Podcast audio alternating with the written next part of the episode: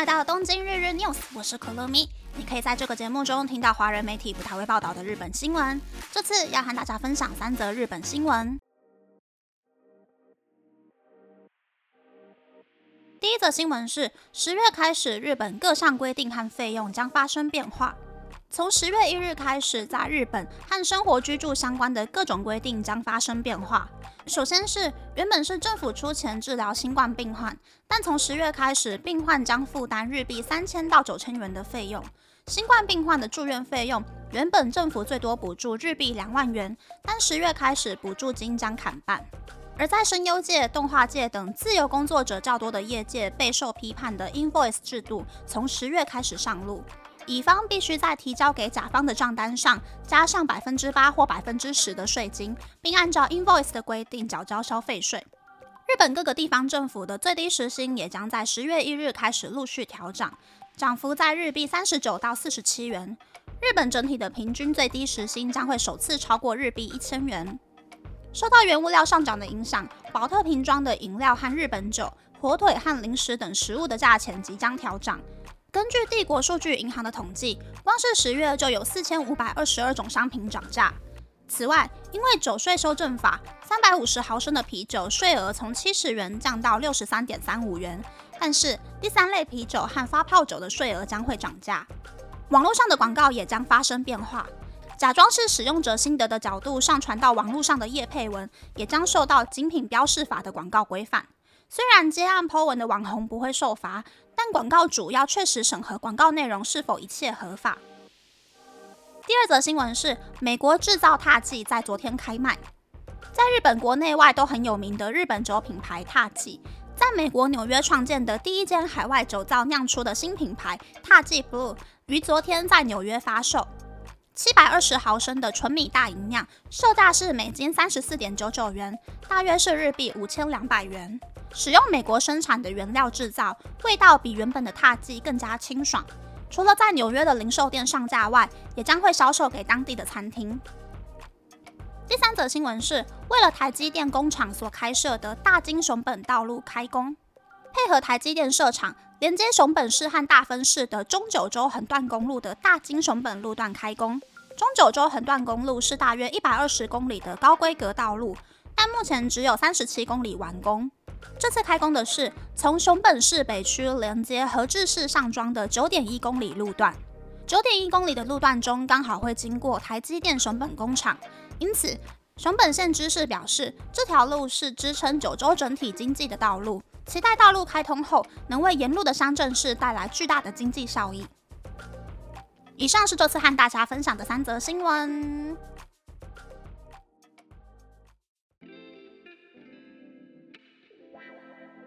第一则新闻是十月新规上路的新闻，我只看到万物齐涨，日本政府增加税收，没有看到半点对老百姓来说会开心的内容。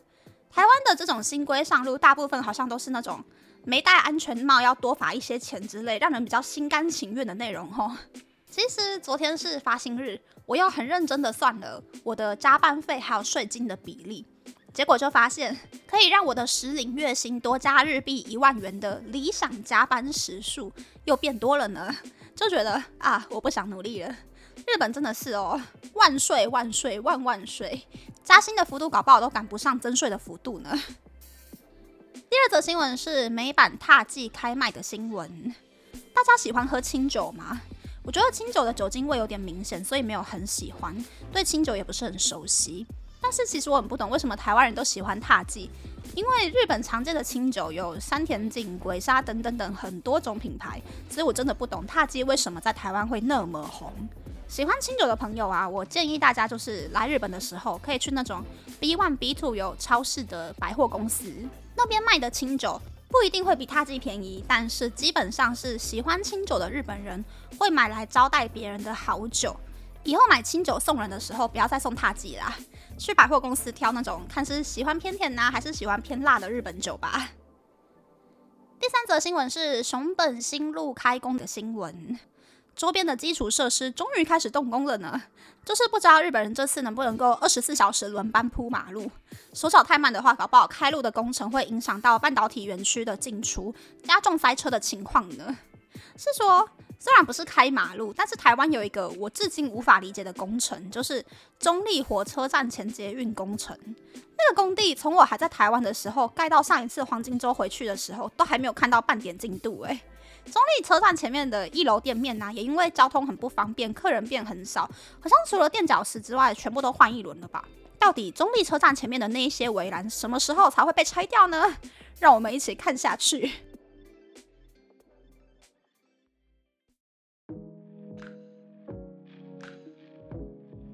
接下来想和大家分享，周末的时候，我和来东京员工旅游的高中同学吃饭了。